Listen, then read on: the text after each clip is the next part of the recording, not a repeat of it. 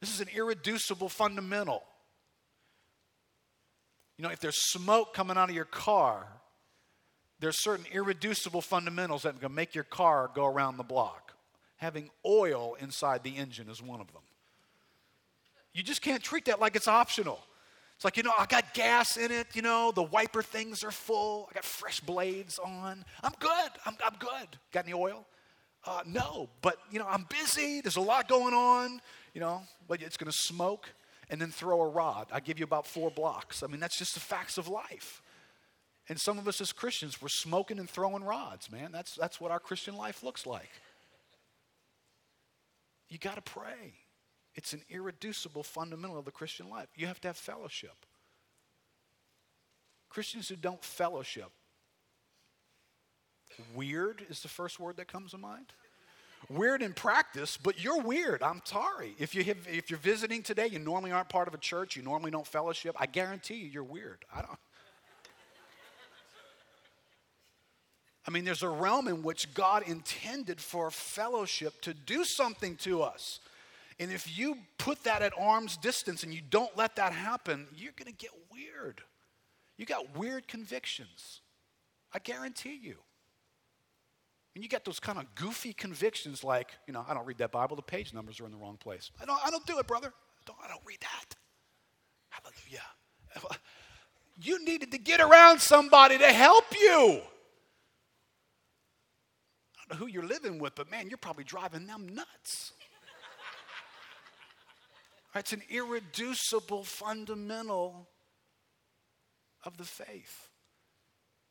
The dynamic we see in Scripture of teaching and learning, irreducible fundamental. You and I were meant to be taught, and we were meant to learn. If that's not happening, then your Christian life is not working. It just cannot work. The last one I want to get to today is the issue of mission. Christian life is a life lived on a mission. You and I live our lives on a mission. It's an irreducible fundamental. If somehow you have misplaced the mission of God that is to operate in your life, then your life, I guarantee you, is off track right now. I promise you it is. I don't even have to know you to know that your life will be off track if you've misplaced the mission of God. What's this word mission? mean? It means an assigned task, a special task given to a person or group to carry out. It's a calling, an objective or task that somebody believes it is his or her duty to carry out or to which he or she attaches special importance and devotes special care. Right? That's, what, that's what it means to have a mission in life. You have a mission in life. Now, Mission's not foreign. Some of us just don't assign that word to our lives. But, you know, today, right now, there's a variety of people who are on a mission today. There's some people, instead of coming to a church building like here today, they went to the mall this morning. They parked in the mall. They are on a mission, right? They didn't accidentally park there, they parked there on purpose. They're going inside the building. They're after certain stuff. Now, a little different than in here. Uh, theirs is going to be amongst people. People will be in the mall with them, but it will be a very individualized mission that they're on, right? So you might bump into them. They might be sorting through coats on the same rack with you. They're on a similar mission, but they're not with you on the mission, right? You understand? You're going to get your coat, you're going to go on. Your coat fits you, and it's about you. It's your personal mission. Uh, in just a few moments, there will be a bunch of folks who will be on their way to the Saints game. They're going to fill the stands. They're going to be on a mission. And there's a little bit more togetherness here, isn't there? Right, some commonality here. We're going to win some friends. It's amazing. Poor people going to sit next to rich people, and all everybody's going to be on an equal playing field in that moment, right? Black people going to sit with white people and high five each other. It's amazing how we're going to all get along inside the Superdome in just moments. We're going to be happy about the same things and we're going to be angry about the same things. You haven't cursed in years, but that call right there makes you join right in with that guy right there.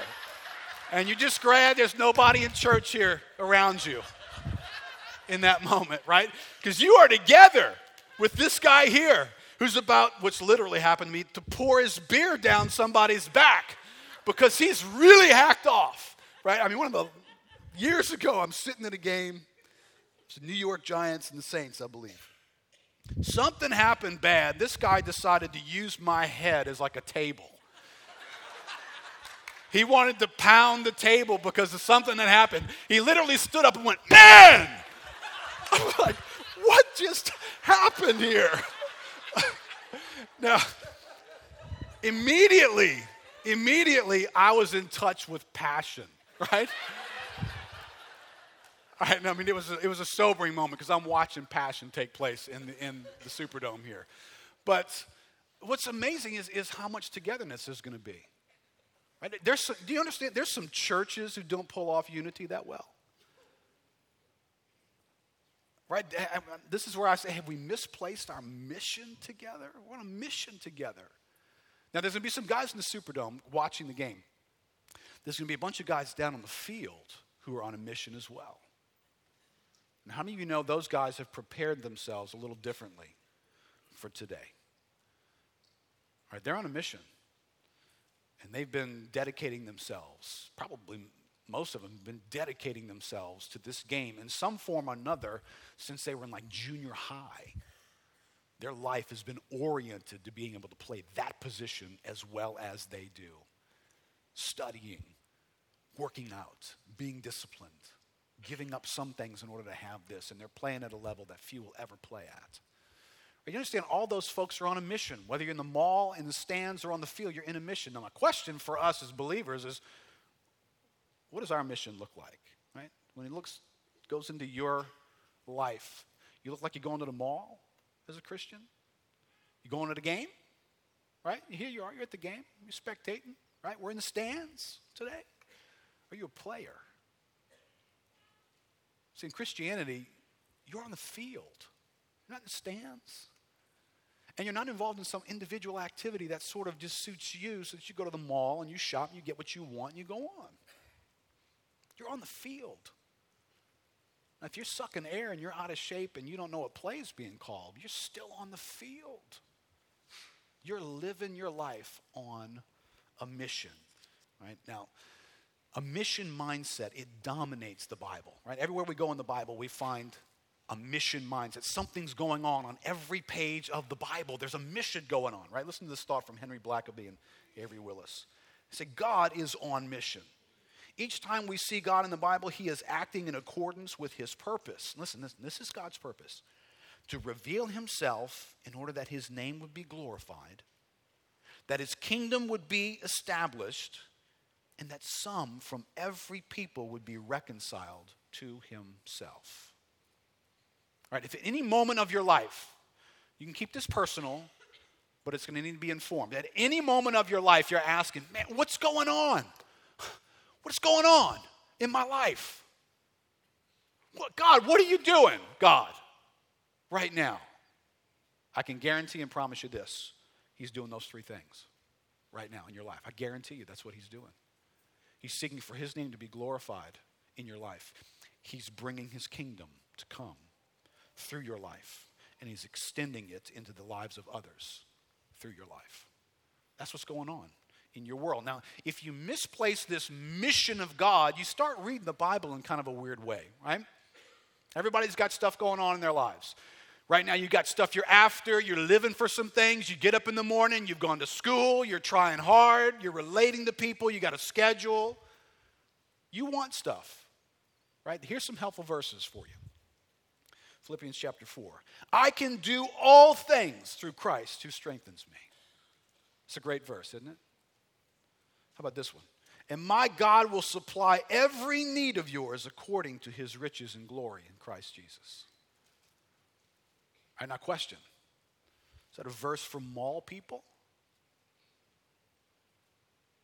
I'm going to the mall, I'm on a mission. And I can do all things through Christ who strengthens me. Look out, Macy's. I am, I am anointed. Some of y'all feel like you're anointed to shop, don't you? Uh, and my God will supply all of my needs, hallelujah, according to his riches and glory. Give me two of those. Yeah, I was just going to get one, but man, I'm reading Philippians. I was meditating on Philippians on the way in. You kids want some too? Y'all go pick out whatever, right? Just, is that how this verse was meant? Right now, we hear that verse and it just kind of gets grabbed out of nowhere. You know, that verse was spoken into a mission. And it sits right in the life of the Apostle Paul, who is living his life on a mission. And he's just got finished explaining that sometimes my life is being lived at this level and sometimes it's being lived at this level. Sometimes my life is overflowing with these great, good, wonderful things, and sometimes it feels like I got nothing. Sometimes I'm out doing amazing things, and then sometimes I've been sitting in jail.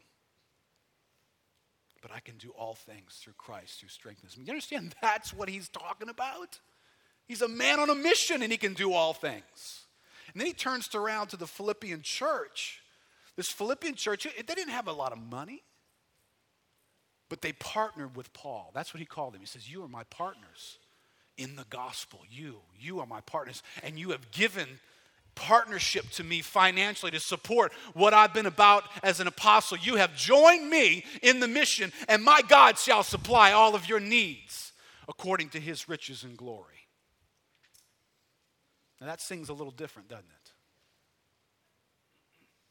it? That that verse doesn't play the same way for somebody who's not in touch with a God who's on a mission, but they're on a mission. I'm on a mission and I like those verses because it helps me go on my mission. No. Christian life is a life lived on a mission. Right? Jesus was on a mission.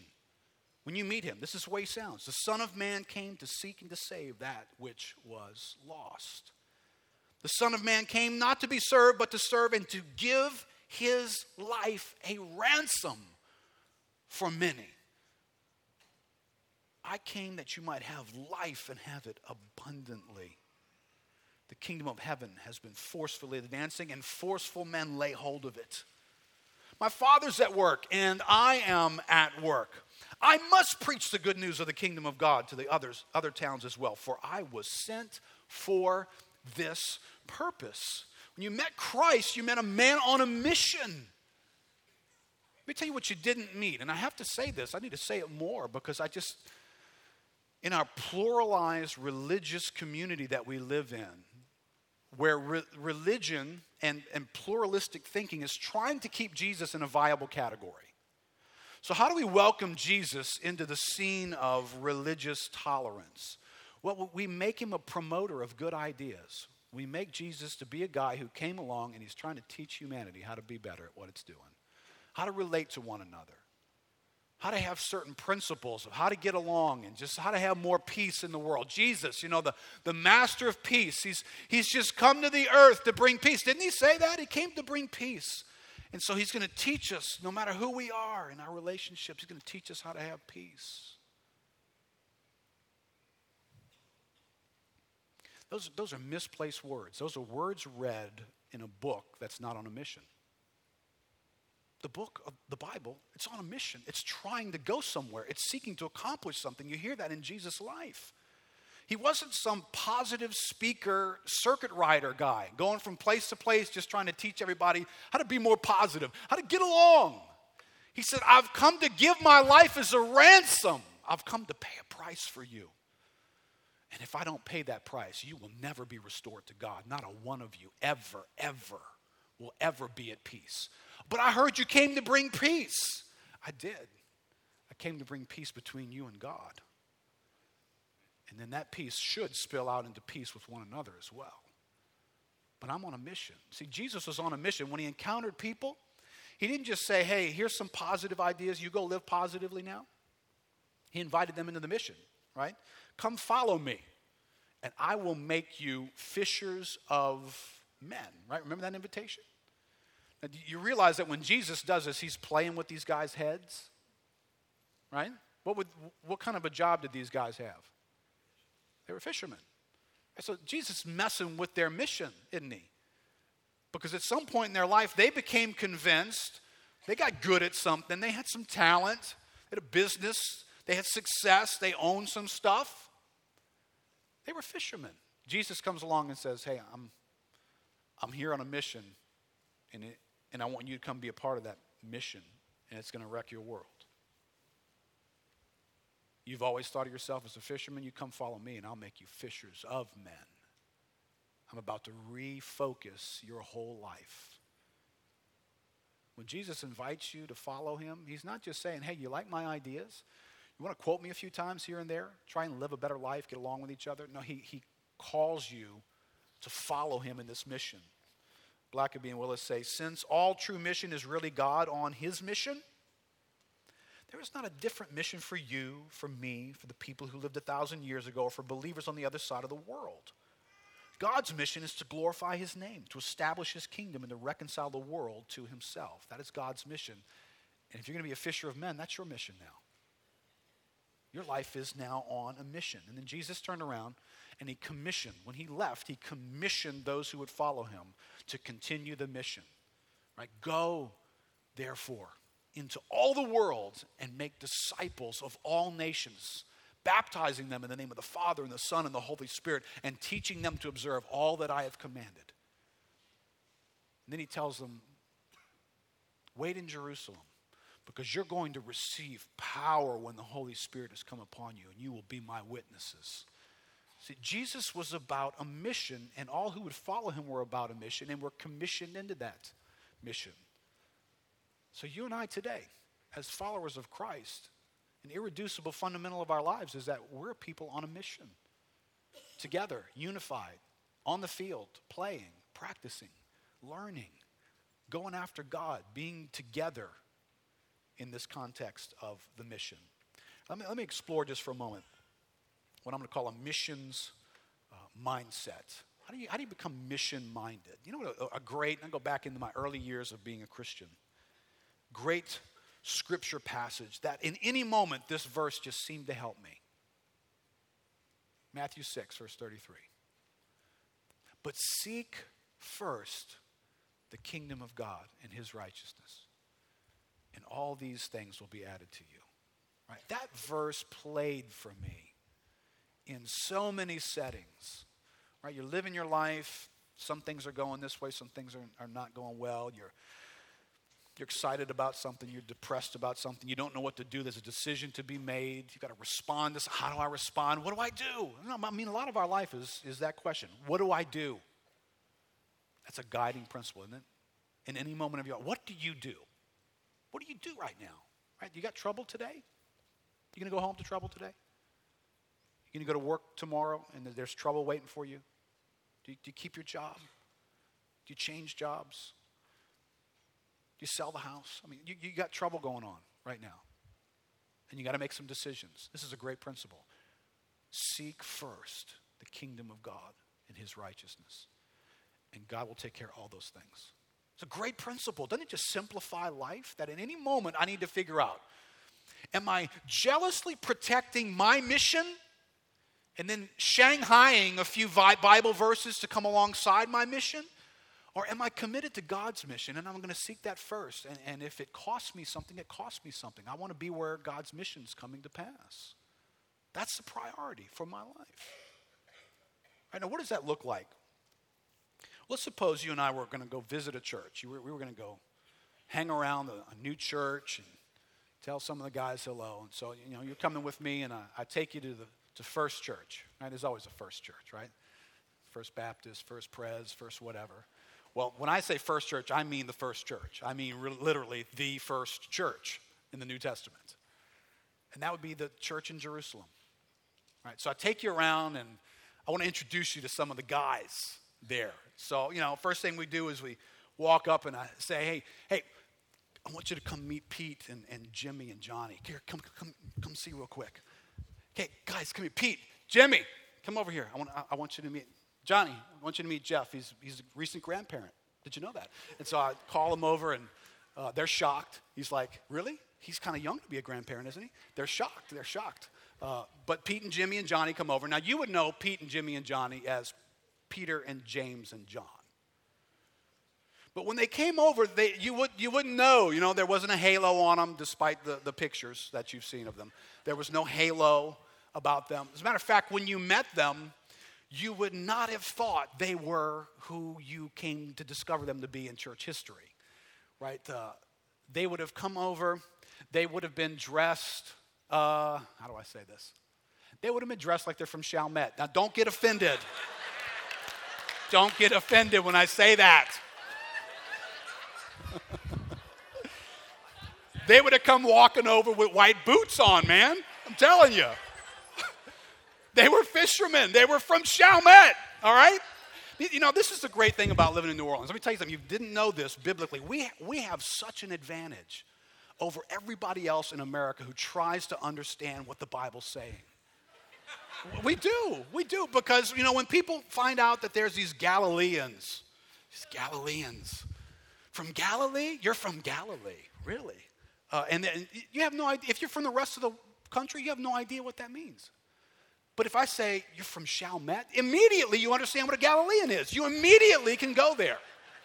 Okay, these guys would have walked up, they would have been dressed in their white boots.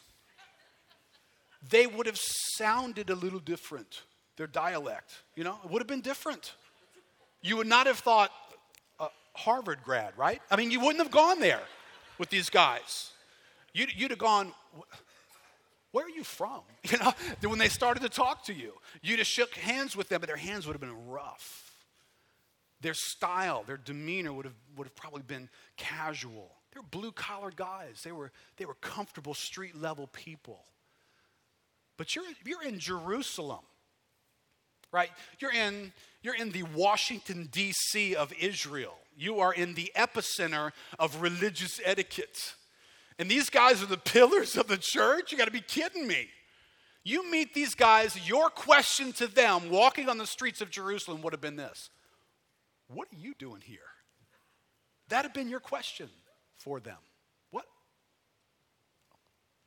What are you guys doing here? Help me out. Well, you're, you're meeting disciples who are on a mission. The things that were most familiar, the things that most characterize their lives are things over there, but right now they're on a mission and they're in a very foreign place. They're in an unusual place, right? Look at Matthew chapter 19 real quick. Interesting little side comment that gets made in this chapter. Matthew 19, verse 16. This is a lesson, if you will, in contrasting discipleship. Behold, a man came up to him saying, Teacher, what good deed must I do to have eternal life? And he said to him, Why do you ask me about what is good? There's only one who is good. If you would enter life, keep the commandments. He said to him, Which ones? And Jesus said, You shall not murder, you shall not commit adultery, you shall not steal, you shall not bear false witness, honor your father and mother, shall not, you shall love your neighbor as yourself. The young man said to him, All these I have kept. What do I still lack? I know it wasn't really true that he had kept these. Jesus said to him, If you be perfect, go sell what you possess, give to the poor, and you'll have treasure in heaven, and come follow me. Come on my mission. I know, what's he doing here? He's basically saying, you know what, you know, you're a wealthy person, you're a decent person in the community, you've made a name for yourself, you've been faithful to all the traditions that you've known and how you were raised. Right, he's meeting a man on a mission. This, this man is on a mission in life, and he encounters Christ. And Jesus comes along and says, Hey, how about this? You, you want to really see if your heart is completely for God? Why don't you give up your mission and come on my mission? And what does this man do? The Bible says he walked away grieved. Listen, a lot of us don't walk away from our exchange with God grieved because we've not accurately heard him say, I want you to give up your mission. Give up your mission and come on my mission. I want my mission in life to totally redefine who you are. Now, if you just hear that Hey, I'm the guy who approached Jesus. I had a few questions. I wanted Jesus to come on board with me, and, and I borrowed some verses from Philippians, and I'm on my way. Jesus is with me on my mission. You don't walk away grieved. You're excited. You've just hired Jesus. He's a consultant, he's got some great ideas. He'll chat with you along the way if you got time. he's glad to be available to you. But discipleship in the Bible shows up with this huge demand where Jesus says, Take your mission, set it down, and come on my mission. Now, listen, that's exactly what the disciples did. Look in verse 27. A little bit later, exchange between the disciples and Jesus, Peter said in reply, See, well, we have left everything and followed you. What then will we have? Jesus said to them. Truly I say to you, in the new world, when the Son of Man will sit on his glorious throne, you who have followed me will also sit on 12 thrones, judging the 12 tribes of Israel. And everyone who has left houses or brothers or sisters or father or mother or children or lands for my name's sake will receive a hundredfold and will inherit eternal life. Did you get that list? Everyone who's left. I mean, do people really do this? For real. I mean, do Christians do this? They leave houses, brothers, sisters, father, mother, children, lands. They, they walk away from those things to follow another mission. Well, apparently the 12 did. If you were just meeting Pete and Jimmy and Johnny, that's what they're doing in Jerusalem. This mission has redefined their life. And so, you know, they look like they're a little poorly dressed, but they're in the right place. They're living the life God's called them to live. See, a disciple lives that kind of a life. Right now, if we got past Pete and Jimmy and Johnny, and then I brought you over and let you meet guys like Phil and Steve and Joe. Right now, Joey called Barney. All right? Go to Acts chapter 2 with me. By the way, if you're looking for them in church history, they're Philip. Joe became Barnabas. Steve was Stephen. But these, you know, I, I, can we make them real guys? Can we make them regular dudes? Right? They were Phil and Steve and Joe. They were just guys from somewhere living some kind of a life when they encountered Christ. And all of a sudden, their life got redefined. Right? If you had gone to Jerusalem, the church in Jerusalem that you met there, look in Acts chapter 2, verse 5. Listen, listen to what the, was contained in these folks here. Now, there were dwelling in Jerusalem Jews, devout men from every nation under heaven. And at this sound, the multitude came together and they were bewildered because each one was hearing them speaking in his own language. And they were amazed and astonished, saying, Are not all these who are speaking from Chalmette? I'm sorry, Galileans? And how is it that we hear each of us in his own native language Parthians and Medes and Elamites, residents of Mesopotamia, Judea, Cappadocia, Pontus and Asia, Phrygia, Pamphylia, Egypt, and parts of Libya belong, belonging to Cyrene, and visitors from Rome, both Jews and proselytes. Right? You know what a proselyte was? It was a person who was formerly of another religion. They were not Jewish by birth. They came into belief in the one true God from another religion. So there's, there's Jews and non Jews here in Jerusalem gathered for this outbreak Cretans and Arabians. We hear them telling of our, in our own tongues the mighty works of God. Now, something happens on this day here.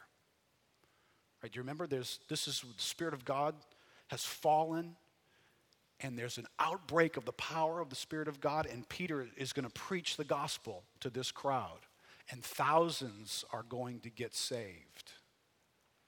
Thousands are going to now go on a mission. Now, you only, the rest of the, the next few chapters only make sense if you understand what happened to these people. Thousands of people. Where were those thousands of people from?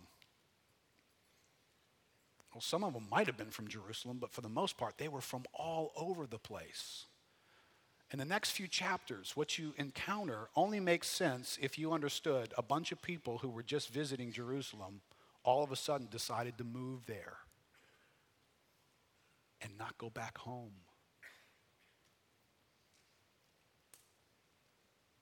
They were a people who were uprooted. Uh, Parthians, Medes, right? These are people, if you know where Jerusalem is, right? Jerusalem here, go way to the east India's way over here, Pakistan, Iran, Jerusalem. These are people from way over there. The Parthians, they were over a thousand miles away, had come to Jerusalem. They came from tribal Persian backgrounds. They picked up their whole life and they come to Jerusalem. And then he mentions people from all Asia. Asia would have been Greece, about 600 miles away. Libya would have been North Africa, another six, 700 miles away from Jerusalem. Rome, even farther, the peninsula of where the Arabs lived. There were people coming from all over the world. But, but listen, they were people with all kinds of different backgrounds who spoke different languages. Can you imagine the cultural barriers between these people? Can you imagine how different they were? And all of a sudden, they decide, I'm staying in Jerusalem with a bunch of strangers. And I'm going to become a part of this church. What an impact. Their life has just been severely uprooted, and all of a sudden, there's a whole new set of people in their life. Let me just say this about becoming a follower of Christ. Before you were following Christ, you were following something else. The Bible says that we were following the course of this world. We were following the God of this world. Now, whether you knew that or not, that's what we were following. You're either following the God of glory or the God of this world. There's, there's no other place to follow. Now, we may have thought, and the God of this world may have convinced us that we were following our own ideas. That we had constructed a life based on these principles, these issues. I want to have that. I want to be that by the time I'm 40. So we were following that, right? At some point, you meet Christ along the way and you begin to follow him. Now, now, just go with me here. How does that affect the people in your life? How does that affect the people you have an appetite to be around in your life? Remember, when you were following this course, it was about money. It was about some kind of pleasure, some club you were all a part of, some gang of friends who got together and did things, and maybe you talked about it, maybe you didn't. That's what your life was about. And then all of a sudden you're following Christ, and now your life is about this. It's about something very, very different. How much sense does it make to you that if you're really following Christ, these people still fit in your life exactly the same way.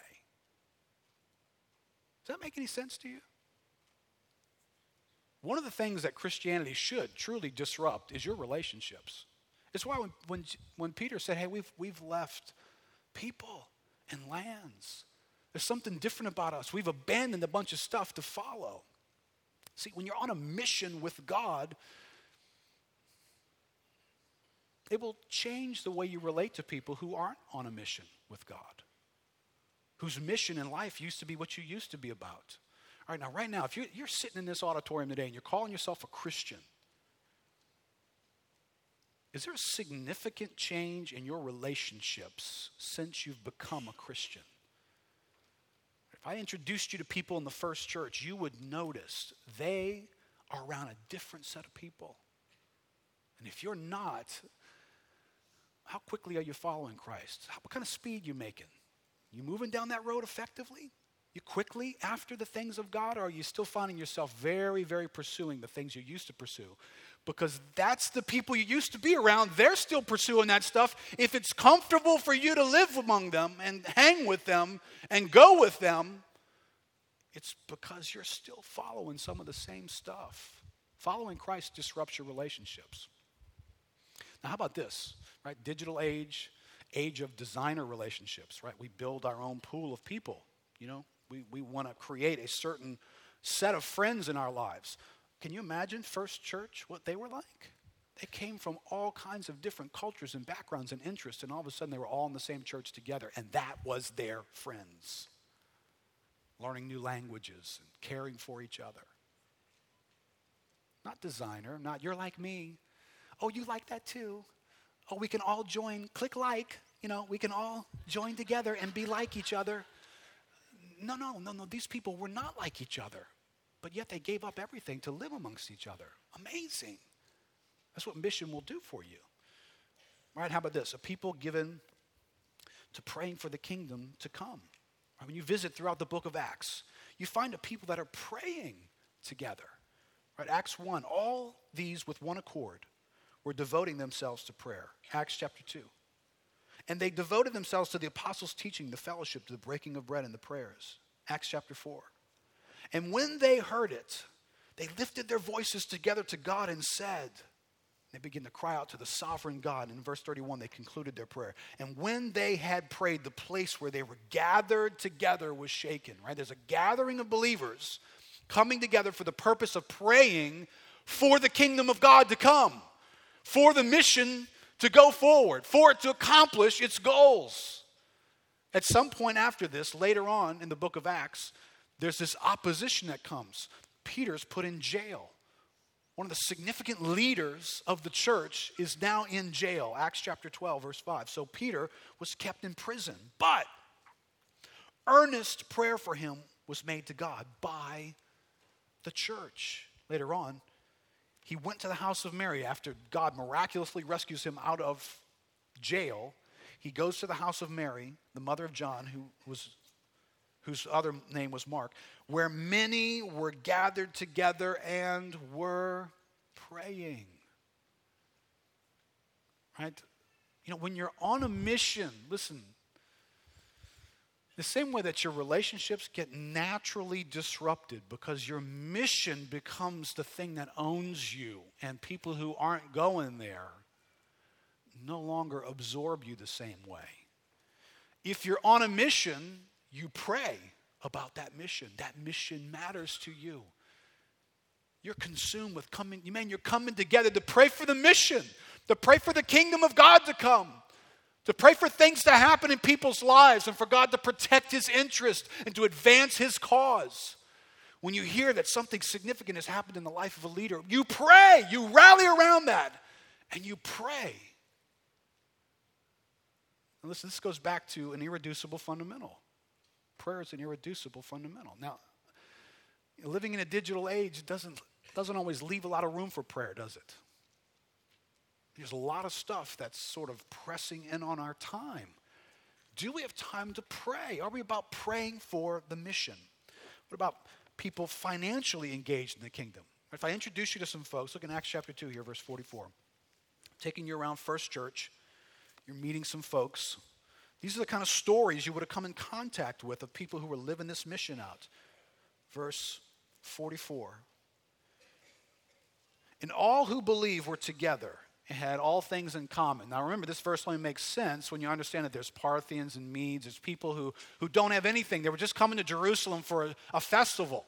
They were going to be there for a short period of time. They haven't moved, they didn't bring all their belongings, they don't have jobs. They need somebody to help them. They've decided to follow Christ, but they don't have any means of living in Jerusalem. And they were selling their possessions and belongings and distributing the proceeds to all as any had need. This, wasn't an outbreak of poverty. This was an outbreak of necessity of people who had decided to follow Christ at great expense to them. And the church took that up. And I've got this, I'll sell this. Right? We hear we kind of hear a bad story of this in chapter 5. and where Ananias and Sapphira sold a piece of property and then lied about how much they sold it for. They didn't need to do that. It was their property before. They could have kept it. They could have donated half of it, but they lied and they act as though they, the sale price was this and they were donating that and ended up the Holy Spirit judged them and they both were killed. But what was amazing in that was it was becoming commonplace for people to take things that they owned and sell it and take the proceeds and say, hey, help, help the folks who traveled here to be established in our midst, help them, you know, help that family. That's what they did with their money. You, you find this all over the place if you look in those other two passages there on your own. 1 Corinthians chapter 8. Paul talks about the, the, the Macedonians, these people who, who begged to be a part of this offering. There was a day in which there was this great famine that was breaking out, and poverty was, was, was zapping the church and pulling people's lives down. So a word comes from God, and they've decided they're going to take up an offering. They're going to bring it to Jerusalem to disperse amongst the poor. And these folks want to participate. The only problem with them is they're dirt poor. They live in a situation of need. You need to take an offering up for them. But they begged Paul Paul, please, we want to participate. Even though we're in need, we've managed to put this together, blowing Paul's mind. That's what people did with their money. See, when you're on a mission, it affects what you do with your money. The digital age affects what you do with your money too, doesn't it? Because we love our gadgets. I mean, we do. I'm sorry. We just love our gadgets. The only thing better than the gadget that you got is the new one that just came out. It's got to be better. It's new, it's an upgrade. So our old gadget works, but there's a new gadget. and I've got to have it. And then you go talk to somebody else who's on a mission as well, and they've got to have it too. Confirmed out of the mouth of two or more witnesses. We've all got to have it now. And so, what do we do? Take our money and we go get the gadget. And then, if you hang around digital devices enough, there's the, the intravenous hookup of advertising that takes place. Right? You know why all the stuff in the cloud is free? Because the price you pay is them having access to your mind. That's why it's free. So, you know, you kind of like, you know, you log on. You might as well just, you know, as you hear that sound, just imagine there's a, there's a needle going into your vein right now. And up it comes. Everything about life that you don't have, but you should have and you need. And oh, I need that. Look at that. I wasn't even going to click on that, but it popped up on the sidebar. What is that? I did, did you know they had that? I didn't even know they had that. Right? And these, you know, as I said in the earlier weeks, these sites are designed to read your mind. so they know exactly what you're interested in. Right? I got freaked out the other day. I don't know, somebody had sent me some stuff on on schools and, and so all the all the ads around the page were for this college and that college and that college. And the next one was about something really bizarre. It was an email from somebody discussing something totally bizarre. All the ads changed and were bizarre. I'm like this is just spooky. Right, the stinking computer knows what i'm thinking. And so it's kind of advertising so you know how do you withstand that? You're on a mission but the advertising saying you need this and you got to have that and you need to spend on that and you'll be so much happier and that'll be so much fun. You kind of get drawn away from the mission with your money, right? Listen, if you, if you checked out the advertising budget for most companies, you would be shocked. You would have your mind blown. You'd think they spend that kind of money on advertising? Listen, the only reason why these greedy companies would spend that kind of money on advertising is because it works. It gets you to want what they're hawking. And unfortunately, financially, most of us, it causes us to want something at the expense of something else. Right? All right, let me scoot through a couple quick thoughts here. All right, uh, people with a message I don't have time to look at, but you know, if you if you track through these early chapters of Acts, those guys that you got introduced when you came to First Church for the first time, Steve and Phil. Stephen is about to go on and preach the longest message, really, probably in the whole Bible. And he's going to get stoned to death at the end of it. But he's going to ignite Jerusalem. He's going to set Jerusalem on fire for the glory of God. And he's going to get caught up into heaven. Philip you know, Phil, who, by the way, was, he was just, he was picked to help out with some stuff back in Acts chapter 6. I don't know where these guys come from. I don't know how long they've been in the church. But Philip is about to go take the gospel and preach it to the Samaritans. We're going to find him later on, and he's living in Caesarea, and he's, he's got daughters who are all prophets prophesying. Right, this guy's going to make a significant contribution to preaching the gospel. Right, so common folks, right? I mean, Stephen Phil, you met him on the way in, they were nobody special. But by the power of God, they were on a mission in their life. Right? That's true.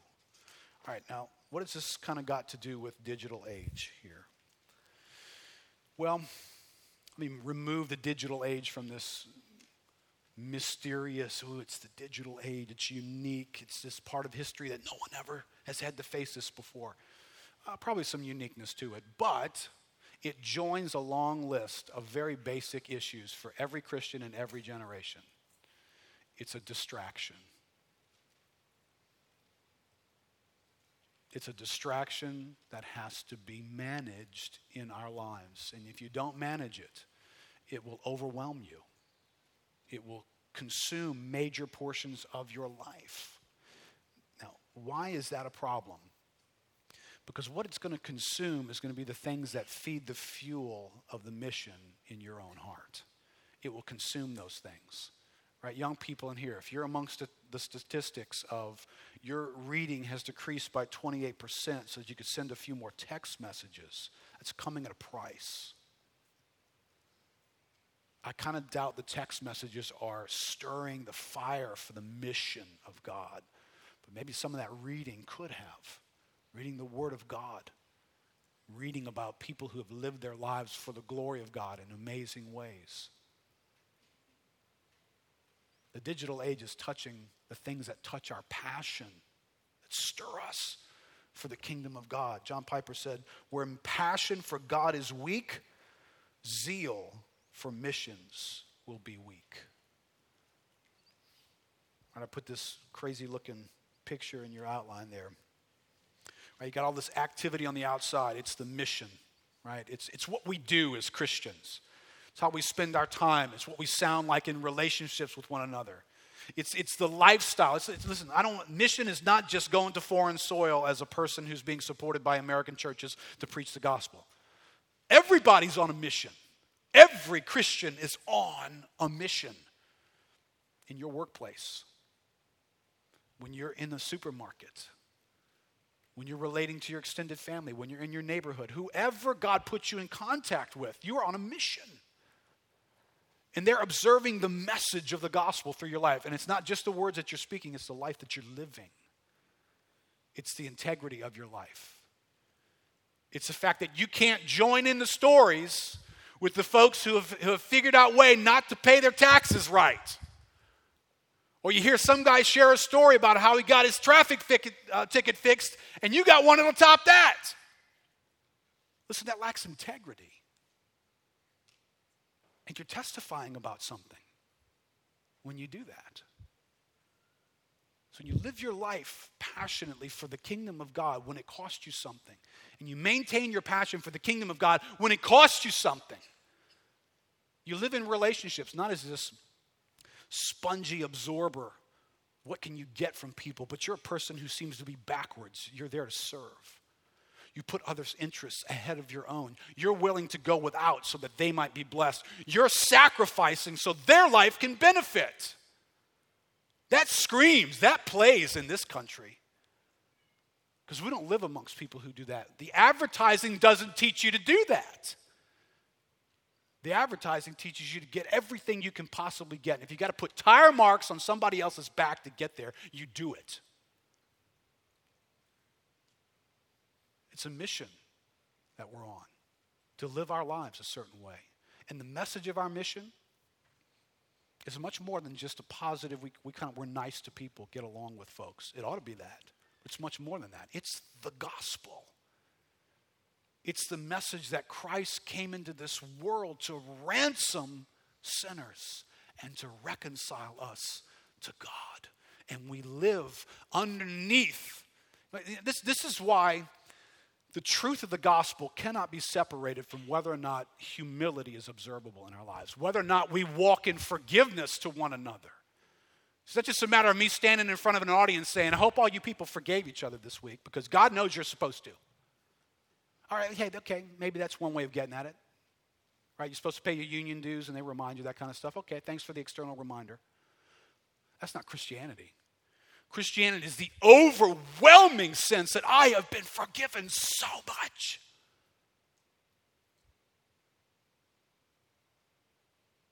The God who is perfect and holy ran me down and found me overwhelmed me with his mercy and his care and his promises and cleansed me. All the guilt and the shame cleansed me of my sin. And, and, and then and then you come to me and offend me. What Am I going to have a hard time forgiving you? I am if i'm out of touch with how much i've been forgiven. That's the only way that happens. So, you understand what screws up the outside observable stuff is what's not going on in here.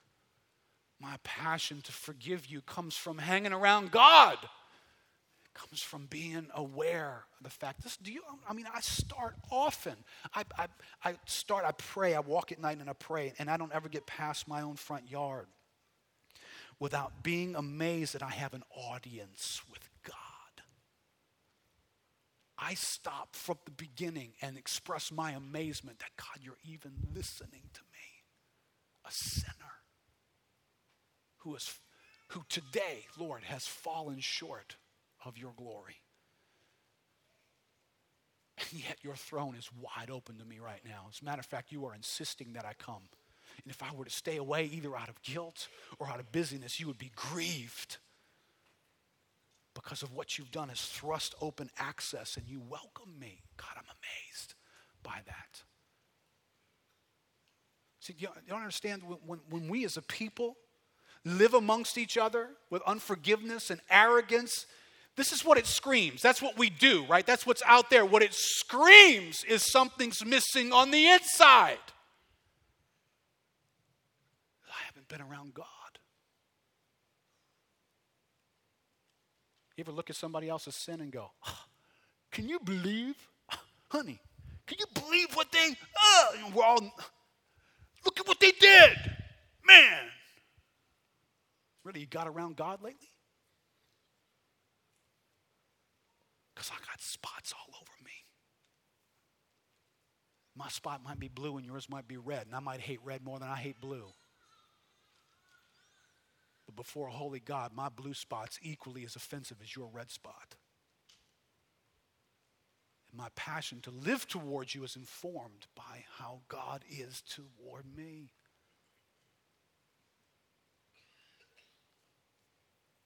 John Piper says, passion for God in worship precedes the offer of God in preaching.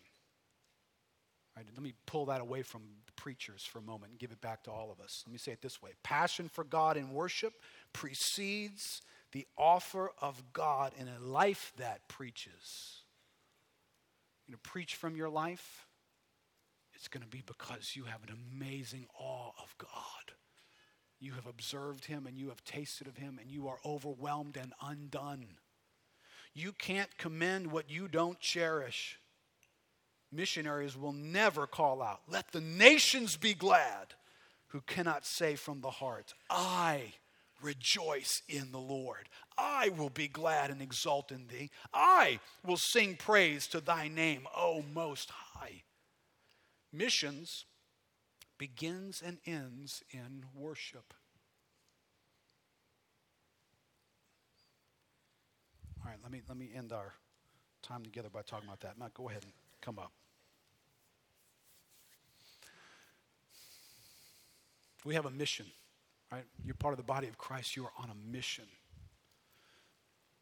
Is that, is that mission on fire in your heart? Or have you fallen prey to distractions? The many myriad of distractions, among which digital age is just another one. Distracting my heart from knowing and adoring this God in such a way that my life is affected and I am on a mission. You want to look in the Bible and find me the people who are on a mission. You find them to be people who have been affected by God. They've gotten around God and they were affected by God. Whether it's the Samaritan woman whose life is entangled in her sixth relationship, five husbands, and yet another relationship until she encounters Christ. And in him, she finds everything her heart has been longing for and she is on a mission. She launches back into that Samaritan village, telling everybody, Come meet a man who told me everything about my life. And many came and believed. That woman was on a mission. Remember the woman who just sat weeping at Jesus' feet, worshiping him, crying, washing his feet with her hair, spilling out this expensive, costly vial of perfume? Why did she do that? Because she was supposed to? Because that's what, that's what you're required to do as a Christian on a mission? Nobody told her to do that. Nobody required her to do that. She wasted all that money. Because he who's been forgiven much loves much. She was affected by God. Do you remember Isaiah? Meeting God in the throne of God and blown away by the presence and the awe of God convicted about his own unworthiness and standing before God with these cherubim and their wings and the descriptions of this holy moment, this terrifying God. And he encounters God. He's not distracted, he's not absorbed elsewhere. He's got room in his life to encounter God. And when he's done, he says, What to God? Here I am, Lord, send me. God, send me. Listen, when, when God is blowing your mind, you can't help but go on a mission for Him. When He's not doing much, you're not going far. So, listen, this, this whole series kind of finds itself into this category. All this stuff, all this stuff in our digital age, it offers you many, many distractions. Right now, I'm not saying they're all sinful. I'm not saying you got to get rid of all of them. You got to figure out what to do with that. If you're going to live your life in 10 years from now, you're going to say, oh, you know, I, I, don't know God any deeper, and no, I don't have a prayer life, and a lot of times I don't even come to church. I mean, all the irreducible fundamentals are, are sucking wind in your life. But your TV is on all the time. You live in front of a computer. You're faithful to respond to a text within minutes. Is that what you want to be able to say 10 years from now? Nobody waited more than 10 minutes to get a text back from me. Really? 10 years from now. What you want to be able to say about the mission that you lived your life for. Be focused, be single minded, seek first the kingdom of God and his righteousness. All that other stuff, God will take care of it. Let's stand up together.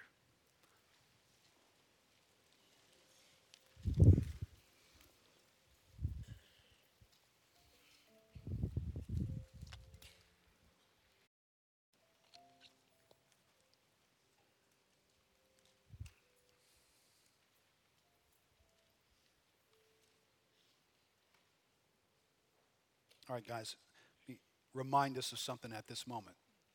Okay, at this moment, the ownership for this meeting moves from, from here to here. It needed to have been that way the whole time, but right now, what is the Holy Spirit saying to you? What are you experiencing from God? Going to do some teaching on the Holy Spirit coming up. I think for one thing it's going to do is rescue the preacher from being hated by one third of the population of the meeting. Because whatever it is you're hearing right now, can you check and see whether it's the Holy Spirit or whether it's the guy with the microphone? Now, God uses the guy with the microphone, at least we hope he does. But the Holy Spirit needs to speak to you. Now, before you kind of like, well, I didn't like the way you said that or this, of that, that example. Okay, you might not have liked it because it was way too close to an issue. It touched a sore spot. Was that the Holy Spirit? Okay, what's God want to do right now in your heart, in your life? Let's bow our heads together. Let's let the Holy Spirit commune with you for a moment.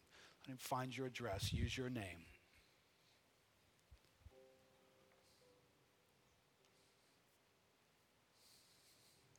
Lord, I thank you for your presence abiding with your people. Lord, I'm also sobered to know that as I read your word, your presence can be grieved by our unresponsiveness to you. You come in amazing grace. We don't deserve for you to be here this morning with us or that you would speak to us, and for many of us, Lord, that you'd speak to us for the 58th time. So, Lord, you are both patient and kind. and eager this morning to rescue us from a life of distractions. If you're here this morning and you're you'd say, you know, my life, I'm, I, don't, I don't have passion. I don't have passion for the kingdom of God. I'm just, I'm trying to do the right thing, but man, I'm, I'm not passionate. I want to pray for some folks this morning. So I want to give some room for people to, to come receive from God this morning. So maybe that's where you are. There's no awe right now in your walk. You're not in awe of God. You're not compelled. You haven't experienced something from God that sends you, affects you deeply. I want to pray for you this morning. Maybe you have misplaced prayer in your life. As we were talking through that, you can't think of the last time that you prayed for the mission that you got down on your knees like it mattered whether Peter got out of jail or whether or not these needs were met or the kingdom advanced or someone came into the kingdom. When was the last time the kingdom was the source of what you were praying about? That's been misplaced. Maybe it's because you're too distracted from what matters. What about, what about your finances, your money? When's the last time you invested in the kingdom of God? Did you do that regularly? Is that, is that a portion of who you are? That you own responsibility for glorifying God with your finances? Have you been giving to God in a way that pleases Him? Is God convicting you this morning? Somehow, other things, you're managing to pay for other things, you've prioritized other things. So God wants you to repent this morning and turn to Him in faith. What about the people in your life? Are you on a mission with the people in your life? You on their mission? You on your own mission? The company that you're keeping, they drawing you close to God? Are they distracting you from God? You moving toward God with these folks or away from God with them? Maybe this morning God wants you to repent turn to Him, embrace His mission with your life. Listen, this is too important for you to leave alone. God wants to re envision some folks about being on His mission. So if God's dealing with you right now, would you just come up? I want you to come up and just find a place to pray. Believe we need significant moments where we allow the Holy Spirit to speak to us amidst all the busy pace of life and stuff going on in the hurried world and all of our concerns and activity. What, a, what an oasis God just injected into your life this morning. For God to say, hey, remember me? Remember my call for your life? Remember the mission that I had for you to be on? I want to reestablish that. I want to rescue you from these steps that you've been taking that are wayward and wandering. Oh, what a wonderful gift from God Repentance is such a great gift from God. It brings a new day. If you've been lacking joy in your life, might it be because you're off course? There are things that you're laboring under and slaving under to have and to possess, and you can't seem to get them, and it's frustrating and you're angry. Listen, God's at work in your life. Embrace His purpose. He's got a call for you. When he came to you, whatever you were doing, he said, Follow me, and I'll make you fishers of men. I'll redefine who you are. I'm going to put a task in your life. It's going to be the most important thing about who you are. Well, if that doesn't feel like it's real and it's got zing and power in your heart this morning, come find God this morning. Come confess to the Lord. Come open your heart again. He'll meet you. God is gracious and kind. His hand of mercy is available this morning. Let's, let's pray. Matt's going to close us in song. And I'm going to let folks just pray up here in the altar, and I'm going to invite people to come and pray. Lord, I thank you for the grace that you bring to us. Lord, this is grace. I know it feels heavy. Lord, I know sometimes grace has to find us where we are, we're in a heavy spot. We're in a serious spot. We have wandered. Lord, for some here, there's wandering. For some, there's just outright rejection. Lord, for some, we're, lukewarm, for others just cold. But Lord, your grace finds us, and it's the same grace.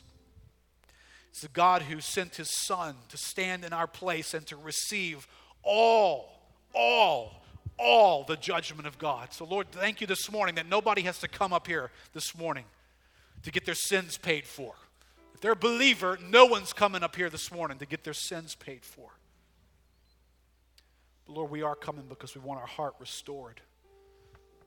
We want brokenness in our lives. Lord, we want your mission pounding in our hearts. Lord, we want fresh zeal in our lives once again for your kingdom to come. Lord, we want to pray like it matters. We want to live like it matters. Lord, we want, we want to do things that require faith. Lord, we want to advance your kingdom. God, we want to find ourselves in the place that we could stand with disciples and say, Lord, what about us? We followed you. Lord, remember? Lord, look at my life. I parted with this and this has changed so that I might follow you. Lord, I'm on, I'm on course with this following in my heart. God, awaken following again in our souls. Lord, I pray for grace for some of the folks that are here this morning to break with bad relationships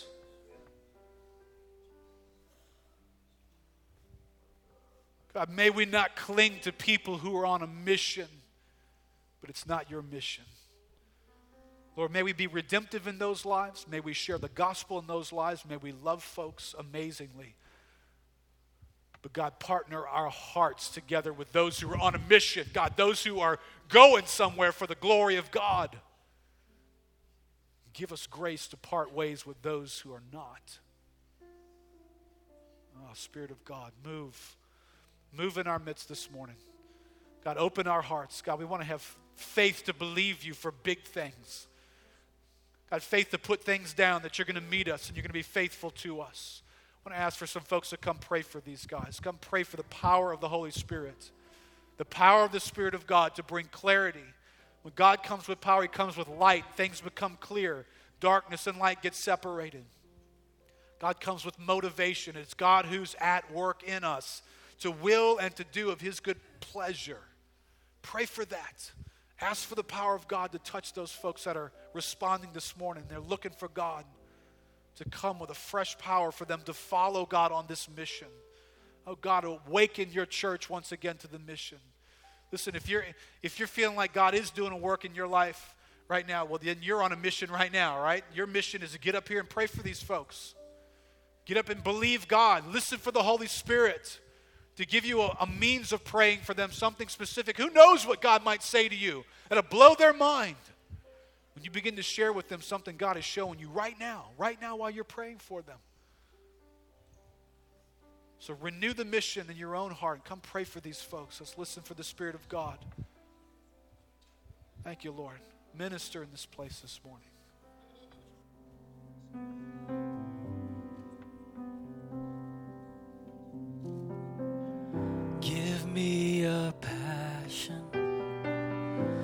See your glory, a heart that worships you alone. Cleanse me, forgive me for my self seeking, that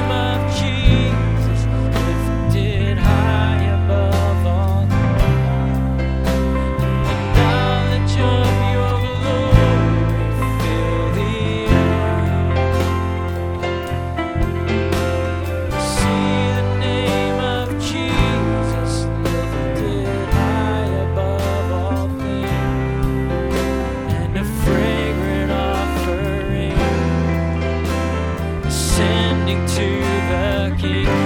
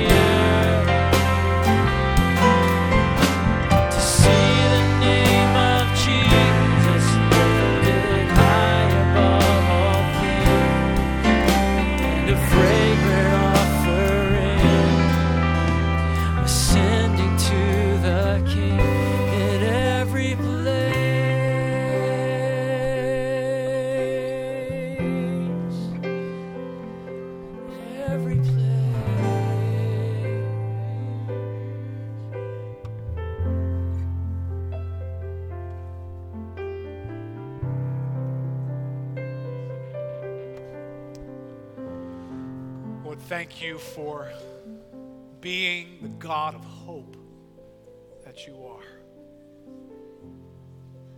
Lord, we find our lives sometimes in ruts, in familiar, entrenched places.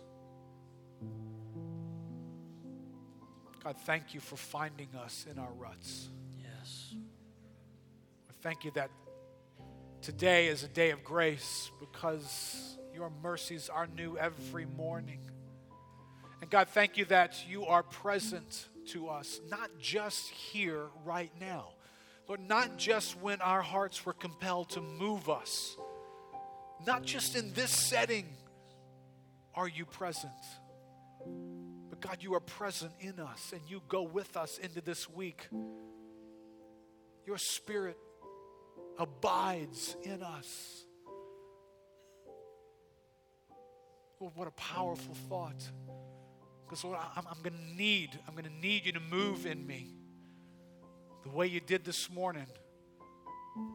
When I find myself flirting with the rut again. Lord, I'm going to need you when I'm tempted to, to pull up a screen or to check an email or to, to get absorbed some trivial piece of information when my soul is hungry and thirsty for you. God, I need you in that moment. I'm going to need you to overwhelm me, Lord, in that moment. I'm going to need you to nudge me in the spirit and give me an urgency and an appetite that only you can satisfy. God, I'm looking forward to that. Lord, I'm looking forward to that for each of the folks here this morning. God, I'm looking forward to the fact we just didn't spend several weeks studying stats and finding out odd things that we do. God, I'm grateful that you are at work to give us new days ahead days of victory, days of power, and days of influence, days of rejoicing. God, days in which we can sow and we can reap, Lord. Those days, God, we hope for because you are a God of hope and you are at work. Trust in you and look to you in Jesus' name. Amen. Amen. Bless you guys.